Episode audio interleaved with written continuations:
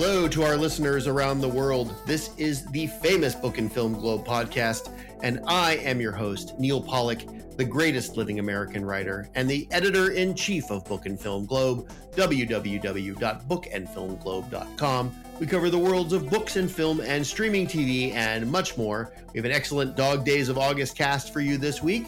We're going to talk to contributor Stephen Macaulay about Justified City Primeval, which takes Marshal Raylan Givens, Elmore Leonard's character from Appalachia, and moves him to modern Detroit, excellent crime show now airing on FX and Hulu. And we're going to talk to contributor Daniel Cohen about Gregg Wallace's British Miracle Meat, which is a satirical food program that aired on Channel 4 in the UK. I'm not exactly sure how you can find it if you're not in the UK, but it is all the rage. It is much talked about there, and it's well worth talking about here. But first, this week's hit movie is Teenage Mutant Ninja Turtles Mutant Mayhem, a new animated Ninja Turtles movie that our contributor Pablo Gallaga is all over and very excited about being a longtime Ninja Turtles fan. And we're going to talk to him about that right after this musical interlude.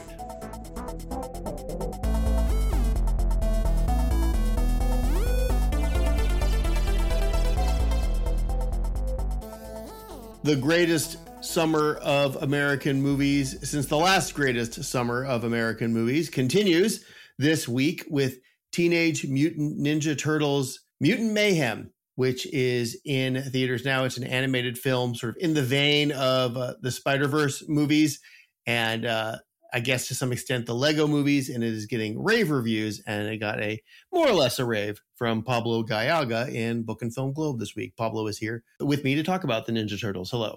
Hey Neal, thanks for having me. Yes. So before we talk about the movie itself, I'm not a I'm not a huge Ninja Turtles uh, fan. Uh, I was a little old. I think when they appeared in 1985 or 1986 to be completely consumed by uh, mutant mayhem, as it were. But you are younger than I am, and you are a, a passionate Ninja Turtles fan. Maybe talk a little bit about your, yourself as a youthful Ninja Turtles maniac. So I'm in that sort of elder millennial demographic. I'm 39, so this hit right when I was like five years old, like late 80s, early 90s. I had all the toys. I had most of the play sets. Like I drove my family crazy about it, and uh, you know, eventually grew out of it. And uh, you know, they, they've had a lot of starts and stops trying to kind of reboot the animated series. They've had refreshes of the lines of toys. And of course, they had the live action films, uh, the last one being in 2016, which were mediocre at best. So, yeah, this is the one. This is the one that really finally gets it. And it feels like the IP has grown with the audience that grew up with it and is kind of like a passing the torch moment as well. Yeah, what is fresh about this version of the Ninja Turtles? Again, you know, keeping in mind that I'm only I only have a passing familiarity with the rest of the uh, material. So the thing that you'll notice first off, and you've touched on this, is it's going to draw comparisons to Spider Verse because of the unique art style. Um, it's entirely distinct from that, though. Like it, it's not using the same art style as Spider Verse, but you know, I think we've kind of grown tired of seeing the same type of animated feature films that have that sort of sheen of just weird humanoid looking people with huge eyes. And this is different. Like this is just going to keep your attention because it's just visually striking. Um, and also they they went out of their way to cast you know young people in the the roles of the turtles. And they bounce off each other so well like you really feel like you're watching like a group of teen brothers just have a good time together. And that's you know that energy is infectious Right. I mean, it's not like the movie lacks all-star guest voices, but they're playing the the villain roles or the adult roles. Oh yeah, they filled in the rest of the cast. You've got Ice Cube, you got Ayo Edebiri, you've got Jackie Chan, um, Paul Rudd kind of steals the show in just like a like a throwaway cameo role. Uh, Maya Rudolph, Post Malone, Rose Byrne. Yeah, it's it's star studded. Right, but the stars are the kids, uh, the Ninja Turtles themselves. How do they um compare with uh, previous iterations of these these guys? Uh, like I say, I think it's just that young energy, that youthful energy. Uh, they've definitely kind of written the script with Gen Z in mind, with some of the lingo that they use. But no, they're, they're yeah. What are some of the, what, what, are some of the words, the example words you you throw out? Yeah, uh, Riz, Riz, which is relatively new. It just kind of it's short for charisma. Like if you're very good at like you know hitting on people, essentially. Um, sus, you know, just short for suspicious. Uh, that's kind of old. It's been around for about a year or two, but Yeah, uh, they're just you know definitely a Gen Z version of the Turtles. Well, Gen Z is you know is the audience for this, or Gen Z and younger, really, right? Well, it's it's both though. You know, they, they I think they're trying to capture that younger audience, but the, all the Easter eggs they've thrown in, it's definitely a film that's got the original audience of the Turtles in mind as well. So they they can both enjoy it. All right. Is there anything else we need to know about what do we need to know about the Ninja Turtles? If we if I don't go see the movie, what, what are my takeaways for like trivia night for Mutant Mayhem? What do I need to know about this this franchise going forward? So I mean, it's it's an IP that's been around for about 30 years now. So if you don't know, it's basically the story of these uh, you know four baby turtles that get mutated by uh, it's called the ooze, and they live in a sewer with their adoptive father, who is a rat that was mutated, and he's voiced by Jackie Chan. And in this version of it, they just, you know, they they long to live in New York City on the surface, but you know, the humans don't accept them. So it's a story about acceptance, really. They want to, uh, you know, become heroes so that they're they're seen that way by people and they can go live freely uh, among humans. All right. Well, that's it. That's the Teenage Mutant Ninja Turtles Mutant Mayhem. I, I guess, unlike, you know, movies we've discussed in the last couple of weeks, you know, Barbie, Oppenheimer, and other things, I guess you there's not really a, like a deeper cultural significance going on here. Well, actually, I think there could be. I mean, I, this seems to link up with Barbie better than Oppenheimer does uh, in terms of, you know, these are toys from the 90s that you know have had different uh, media iterations whether it be like animation or uh, attempts at feature films i mean obviously this is not approaching the level of barbie uh, you know culturally and you know how good a film that is were there people dressed as turtles or wearing bandanas at your screening no still people all in pink for the barbie screenings um, no none of that yet but who knows maybe maybe this will catch that you know cultural zeitgeist moment of you know this will be a double feature maybe all right, Cowabunga, Pablo. We will talk to you soon. Cowabunga. Thanks, Neal.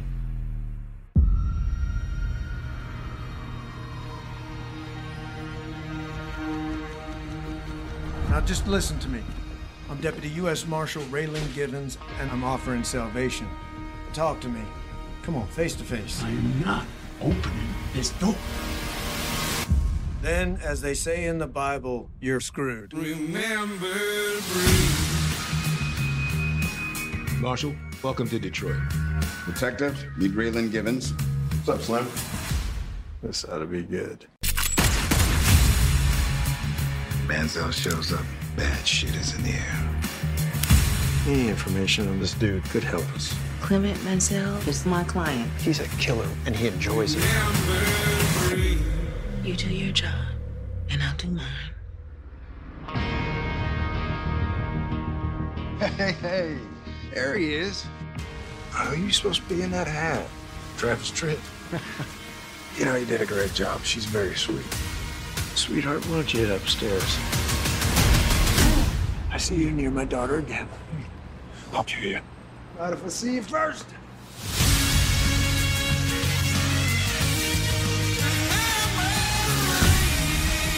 I ain't gotta sleep at night. This son of a bitch wins. I don't know what you think you're doing. You want to play? Let's play. You want a shooting match? Let's go.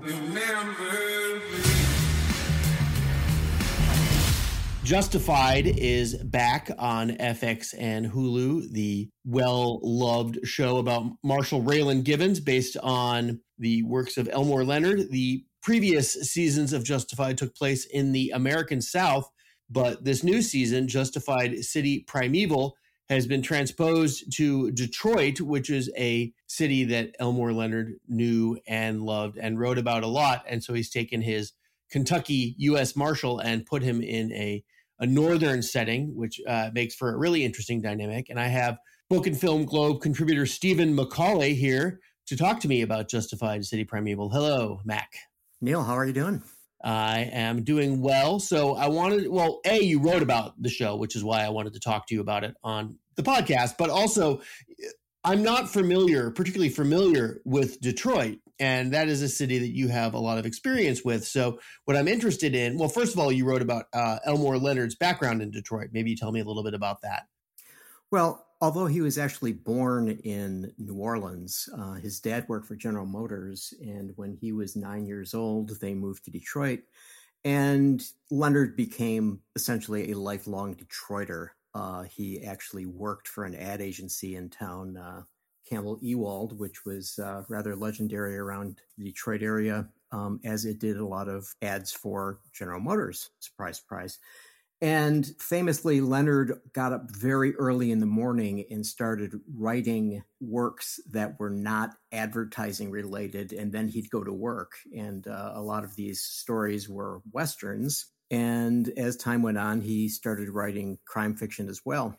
So I, I think if we look at his areas of interest in terms of his fiction work, you know, the Westerns on the one hand, and then the crime novels on the other hand, crime novels and stories it sort of gets to the creation of of Raylan Givens, the uh, U.S. Marshal, who is, as you suggest, the star of Justified, the original series, which um, ran for 78 episodes, as well as the new City Primeval. You were a little bit off because um, the first Justified was in, set in eastern Kentucky, and I don't know that we would really consider that to be the South. Appalachia. Yes, and as as that story indicates, Raylan actually grew up in a uh, in Harlan County in a coal mining community, and one could discern from that that perhaps that gave him his sense of of justice, his sense of right and wrong, which I think is fundamental to this whole now giant work. There's no doubt, though, that um, you know coal mining country in Kentucky and uh, Detroit which is you know the cityest of American cities. Uh, it, it's a very different um, world, right? And especially you know when the sh- the show uh, Justified City Primeval begins, uh, Raylan Givens has been kind of hiding out in Florida, or he's been taking care of his uh, teenage daughter in Florida, and he ends up just kind of bumbling into this crime plot uh, that is based out of Michigan. I mean, he literally bumbles into it. Mm-hmm. Um, so, so it's sort of interesting, you know, getting back to um, Leonard's career. Um, a number of his books, a number of his crime books, are set in Miami. So, um, Out of Sight, which became the movie of the same name with uh, George Clooney and, and, Jennifer Lopez, is is set in Miami and in Detroit. So, you know, you, you get the sense that that he sort of saw those two places being alike. And to your to your point of the characterization of Detroit in an episode of City Primeval Raylan says, I ain't been here a week, and the shit I've seen has certainly given me pause, which I think is just classic for the city. Yes, and so you know the the Detroit uh, depicted in the show is is is gritty as hell. I mean, it's like it got a, there's a casino that you spend a lot of time in the casino. Spend a lot of time in a dive bar called Sweeties. Uh, lots of time in lawyers' offices and police stations. There's a, a kind of a noir vibe to it, you know. And I I am enjoying the show. I've, I've seen three of the four episodes that have aired so far. I will say, like, I find I, I have been finding these sort of scenes between Raylan and his teenage daughter to fall a little flat, mostly because I feel like the the girl they have playing the teenage daughter isn't very good. But the show itself is, really fun because uh, Tim, Timothy Olyphant as uh, as Raylan Givens is as good as ever, and the villain Clement Mansell, played by Boyd Holbrook, is just so evil and so sleazy and just just you really want to see him lose. You want to. I, I rarely wanted to see a bad guy lose as much as I want to see this guy lose. You want to see him lose hard, hard, and and and, and, and he deserves it. He's such an asshole, right? You know, to the point of of the the actress who plays the daughter, she's actually Timothy Olyphant's real daughter. So that's uh, perhaps explains why there's some, you know, so, so, not a real actress or, you know, whatever is a real actress though. Right. I'm just saying that those scenes do fall a little flat, especially compared with the rest of the show, which has um, a kind of a, you know, which has some, some snap to it, which, you know, here's the thing. Elmore Leonard is obviously no longer with us. So the show is a, a kind of a, a take on the Elmore Leonard vibe. So you don't have the, the necessary the snap and the rhythm of his dialogue in every scene but there's there's that sort of the, the aura uh, still hangs over the show right um, you know one of the things that i wonder about is what do people who did not see the first six seasons of the show think about seeing this guy showing up in detroit wearing a stetson which i can assure you stetsons are not seen very often in this part of the world. And and I just wonder if if you know you you have to read a lot into City Primeval, have to read a lot into understanding who this character is to get it. Yeah, I think so. I think so. Although, I mean, the show makes it pretty obvious who he is, and they certainly talk about his past a lot. And I, I'll admit, I didn't see all six seasons of Justified. I've seen, you know, episodes here and there. I, it's not like I followed it uh, religiously, and that's a lot of TV. Seventy-eight hours is a lot of TV to catch up on. So you know, it's just you get this sort of fish out of water vibe. He could, he doesn't have to be from Harlan County, Kentucky. He could easily be from Texas. You know, he could be from Utah. You know, he could be from where wherever Bakersfield. you know, wearing a Stetson. It doesn't really matter. You know, he, he we you just know that he's kind of a um he's a, a real cop, but he's also got this kind of like tough justice um vibe to him. I mean, there's a scene in episode two where he just literally he beats the crap out of the antagonist brutally on the street. You know, and you you see that what what this guy is actually capable of. You know, most of the time he just kind of is wryly speaking to people, but it, that he is capable of, of going full ham on someone. Yeah, his smooth demeanor gives way in certainly in that scene, and that seems very that seems very effective, and it's and it, set, it sets the uh, it sets the central conflict of the show up really well. Uh, all right, so I mean, look this this is a this is not a great show. Justified City Primeval is not a great show, but it does it does have like a it is does feel like a good pulpy piece of crime fiction. You know, it's not it's not a work of art. It's not the this isn't The Wire. You know, it, it's not super nuanced, um, but it is fun. Oh, absolutely, and, and and I think that they're doing you know a masterful job in terms of the setting now, even though um, it was filmed in Chicago, not in Detroit. Is that right? Um, that makes sense. Yeah. I mean, th- there are there are scenes from Detroit, you know. So so obviously, um, you know, the, the second director or they got B roll or something. I mean, there there are Detroit scenes. Make no mistake. But uh, say for for example, the casino. I don't know where the hell that casino's from. It's just there are three casinos in Detroit, but that's not one of them. Uh huh. Oh well, okay. So I guess the question is, all right. So it's filmed in Chicago, but is the is the vibe Detroit? Did did you get a sense of the city through the show, or could it be Baltimore or anywhere? No, I, I, I think it. I think it is Detroit. I mean, and I think that gets back to the whole thing of Elmore Leonard. I mean that that he, you know, was part of this community. He understood this community. Um, you know, he it seems, you know, spent a lot of time in, in downtown Detroit. Probably spent a lot of time, you know, in in the uh, the city county building and the Frank Murphy Hall of Justice, getting familiarized with uh, court cases and how that whole thing works. Um, I I think it is Detroit. I think that it, it you know shows Detroit in a way that certainly the Chamber of Commerce would not be in favor of, but the underlying substance is there.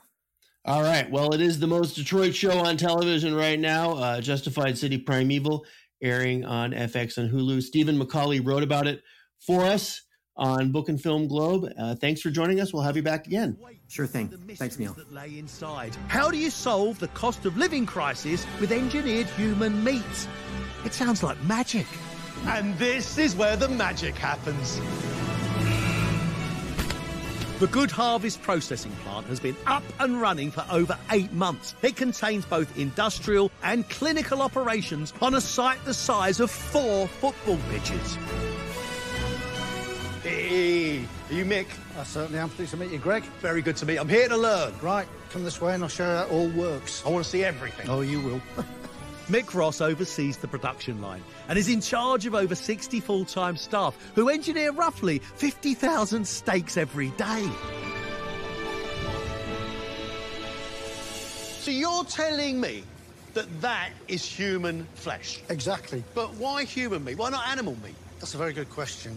That's right, a protein made from human cells that promises to be cheaper and tastier than any of its competitors. I'm Gregg Wallace. And I'm off to visit Good Harvest, where a whopping six tons of human meat is engineered every day. That is stunning.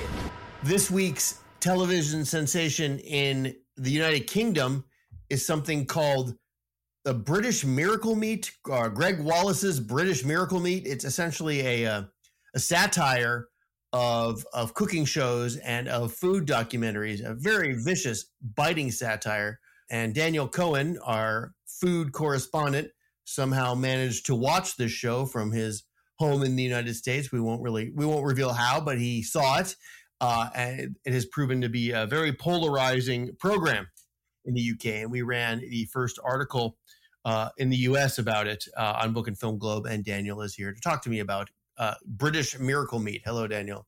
Hi there. Hello. So let's not uh, let's not bury the lead. The Miracle Meat is human flesh. Yes, the, the miracle meat is lab grown human flesh from. They use the word donors, uh, uh, the fake the fake company and the fake show. They use the word donors, which is uh, gilding the lily a little bit. I would say there's there's there's maybe something more going on than just uh, altruism in the, in the way that the flesh is uh, obtained. People donate their meat here like people donate blood to pay their rent basically that's that's kind of what it comes down to you know the, the show is essentially a savage indictment of what they call in the uk the cost of living crisis which from why I'm, i have not been in the uk in a few years what i gather is far more severe than it is even in the united states yeah, that's true, and and there's a there's a bunch of factors going about. I don't want to turn this into economics hour on on Book and Film Globe, but it's important, I think, to define the cost of living crisis. Essentially, it's real wages falling while the uh, price of goods and services, particularly um, energy and food, go up. And it's a, it's a direct reaction to Brexit and also just domestic policies that Liz Truss, the shortest serving prime minister in, in United Kingdom history, uh, the reason she is so short serving is because her staff issued a what was called, what they called a mini budget last fall that, among other things, attempted to uh, cut taxes on people that made more than a couple hundred grand and basically just gave large large subsidies to the, uh, energy industry. Basically, so this is economic inequality on steroids, and you know this show is so clever. I, I didn't I haven't watched the whole thing. I watched. I found clips on YouTube and on TikTok or wherever I, I could extract them. And, you know, Gregg Wallace is this jolly, bald, bespectacled, middle aged uh, chef who is a judge on MasterChef UK and other uh, uh, food programs. So he presents, you know, he was able to parody himself, and he, and he and he sort of acts as a presenter for this cure for the cost of living crisis and for um, lack of nutrition and hunger in the UK. And he goes to this factory um, where they're growing the meat, you know, and he's and he's real upbeat and cheerful about it. And I, very, I, I thought his performance was very clever. Yeah, so it's a style parody of the kinds of shows that you would see Gregg Wallace host, right? These sort of like one-off food documentaries that are very very much lightweight programs that are sort of the kind of thing you can tune out and, and watch. You know, I fall asleep to this stuff all the time. Uh, however, the content, you know, gets weirder and weirder as the show goes on, and and and and yeah, polarizing, as you said earlier, is a good way to describe it. Immediately, um, the British entertainment regulator Ofcom began getting hundreds of complaints from people who thought it was in poor taste or thought it was real. And, and plenty more people that understood what was going on didn't even think it was funny. But I, I, think it really hit a nerve with most viewers based on the uh, English press coverage I've seen. Well, there's a there's a long history in British satire of proposing that people eat children. You know, uh, Jonathan Swift's A Modest Proposal, the considered the sort of the the first founding document of modern satire was was basically about that. And uh, you know, as you mentioned in, in your piece, this show uh, is so indebted to a modest proposal that it actually thanks thanks a modest proposal in its credits. Tongue in cheek again. Again, t- tongue in cheek, and sort of to head off any sort of criticism that they basically just copied a modest proposal. And and to be fair, they they didn't. The the the babies don't have to be Irish. Right, and also there's a science thing going on here. There's the there's the whole fear of lab grown food in addition to the satire of um, this cost of living crisis, right? And also of food te- television. Obviously, Jonathan Swift didn't have any of that in his uh, in his quiver. No, and it's yeah, you're right. See, the timing of this is really funny because you know a, about a month ago, like the U.S. Appro- approved lab grown chicken you can get it now. It's it's it's in certain restaurants. It's like in certain like upscale restaurants, I'm guessing. Yeah, um, I mean it's it's it's very much a luxury product right now, but it's like the timing of this with regards to reality couldn't have been better because it it, it does seem like something that could be scientifically plausible. I mean, it's basically like the Food Network presents Soylent Green. You know, right? Uh, yes, that's a great way to put it. And, and what I, li- I like the style parody because you you and I are both uh, you know quite obsessed with uh, with food shows, and I thought it was interesting that Gregg Wallace had um, as his special chef guest uh, one Michel Roux, who is a uh, an esteemed British chef. He's the uh, chef at uh, Le Gavroche, a, a, a two Michelin star restaurant, and used to which used to be three, by the way. Oh well, he's yeah, and he's also the host of something that's airing on Netflix right now called Five Star Chef, in which um, five star chef. A bunch of mediocre uh, chefs uh, compete to be the head chef at the Palm Court in London. And I watched, I was watching Five Star Chef, and I was thinking, and, and I was, you know, the the cooking competition itself is pretty pretty poor, and the chefs are pretty poor. But I was noticing that the clientele they were cooking for, the sort of the the upscale British people, they looked like these ridiculous parodies out of out of the Hunger Games. Um, uh, you know, of, of rich British toffs, and I was just thinking, like, there is something very weird going on in the UK right now. yeah, and, and I thought what was interesting too was without directly commenting on it, five five star chef. You know, anybody that kind of came at that competition from from left field in terms of, of cuisines was basically you know doomed. Like like Puerto Rican food. Who knows what that is in London? Like this, it's it just showed like that almost a level of contempt for the people that actually eat at these restaurants that they would they would prefer something safe and recognizable to the point where one of the finalists, uh, this guy named Jordan, was a chef who had, been homeless, living in the woods, um, you know, just five years earlier, and then managed to extricate himself and got a job in a kitchen and started his own restaurant, et cetera, et cetera. You know, and this is the guy.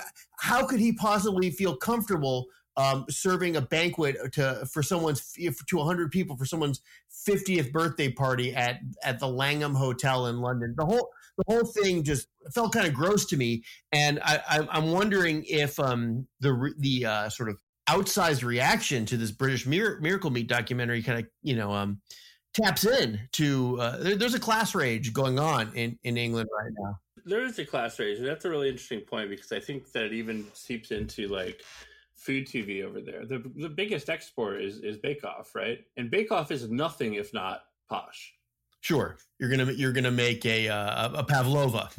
Yeah, uh, your next your next challenge is a Battenberg made out of seaweed sponge. Like it, it's just yeah, exactly. So there's a but that's I, that's a problem I have with food TV in the United States too. Watching Top Chef, I love these food shows, but I'm thinking like they're just wasting thousands of pounds of meat and fish and countless dollars worth of luxury ingredients and there's so much hunger and you know a box of cheerios is eight bucks you know? And i think i think the london season of top chef was really egregious about that too. It was always some goddamn garden party or they're cooking out in front of a museum or something and like it's the biggest collection of of like white linen three-piece suits you've ever seen in your life yeah, and there's no accident that Padma Lakshmi left the show after that season. I mean, I think she was probably just d- done with it anyway. But you know, she's been doing this Feed the Nation show on Hulu, where she you know goes around to indigenous communities and like you visits local food cultures. And I think that you know she um, she's probably tired of catering to these these talks. I would imagine that it has something to do with it. I mean, I think 20 years hosting a single show you start to look for new challenges. But yeah, I applied. I applied for the job, but I didn't get it. Clearly, you would have been a better choice than Kristen. But yeah, if you watch Taste the Nation, you know that like she's very interested in doing a version of like Anthony Bourdain's Parts Unknown. Yeah, which is great, by the way, because if you've seen like the Puerto Rico episode of Taste the Nation, it's a fantastic episode of television because it doesn't it doesn't spend any time in the city, it doesn't spend any time on the beach it goes inland and really discovers a lot of, of, of, interesting stuff about indigenous Puerto Rican cuisine. Well, I think that you know Padma Lakshmi and Anthony Bourdain would have loved the British Miracle Meat. Um, you know, I, I, well, I mean, Padma Lakshmi still could love it, but I'm just saying it, it, it is it is the kind of thing that anyone with a sort of a social conscience is gonna is gonna dig. Like I'm I'm extremely happy to see this done and to see this in the great tradition, as you put, of of, of uh, British television satire. You know, Brass Eye, of Ghost Watch. I do hope, I really do, that um, this m- might be the breaking of what I consider like a crazed food TV fever. You know, and that that maybe we can get back to basics a little bit and and have food TV be a little bit more about um, you know teaching people how to cook, Uh, and sure. and a, a little a, a little less about like try, trying to like uh, you know serve up the uh, perfect five star tea service. Yeah, and I think it's interesting too that like like you said earlier that that our article was the first time this has been covered in the U.S. press. You know this this got so much press in the UK that you would have thought that it would have carried over here by now, but besides like the people that I've told about it and the ones who've read about it on our site, there doesn't seem to be anybody in the U.S. that's talking about this Yeah, and and that might be inten- intentional in the parts of the gatekeepers in the media. yeah. Well, we might be more in denial about the about what is going on with our food system than they are in the UK. You know, well, true, and, and and we don't really have a cost of living crisis nearly as severe as theirs. But there's nothing in this show that doesn't translate immediately to an American audience. It's not over British in the way that British TV can sometimes be. like you said, lab grown chicken is now available at, at fine dining restaurants. I would certainly, I, I would certainly be willing to try lab grown chicken. I mean, I'd rather do that than eat a eat an animal. But it's got to be a baby chicken, A poussin. a poussin. Michel Michel Michel Roux's great miracle poussin. All right, Daniel Cohen, thank you for covering uh, Gregg Wallace's British Miracle Meat for us. I don't know how, uh, if you're not in the UK, you're going to find it. You you might you might have your own methods. We we're not going to reveal them here. No, we we stand on the side of legality when it comes to streaming. Absolutely. All right, thanks, Daniel. Thank you. All right, thanks, Daniel Cohen. Gregg Wallace's British Miracle Meat aired on Channel 4 in the UK, and that's the only place you can find it at the moment, uh, but perhaps it will come to your country. It is well worth talking about and well worth watching, and you should definitely be careful about what you put in your mouth. Also, thanks to Stephen Macaulay for talking to me about Justified City Primeval, now airing on FX and Hulu in the US. And thanks to Pablo Gallaga for raving about Teenage Mutant Ninja Turtles, Mutant Mayhem, another hit movie in a summer full of hit movies. What a delight it has been to go to the movies this summer. I am Neal Pollack. I am the editor in chief of Book and Film Globe, www.bookandfilmglobe.com. We cover the worlds of book and film and streaming TV and fake food documentaries and Ninja Turtle cartoons and so much more. I will talk to you soon.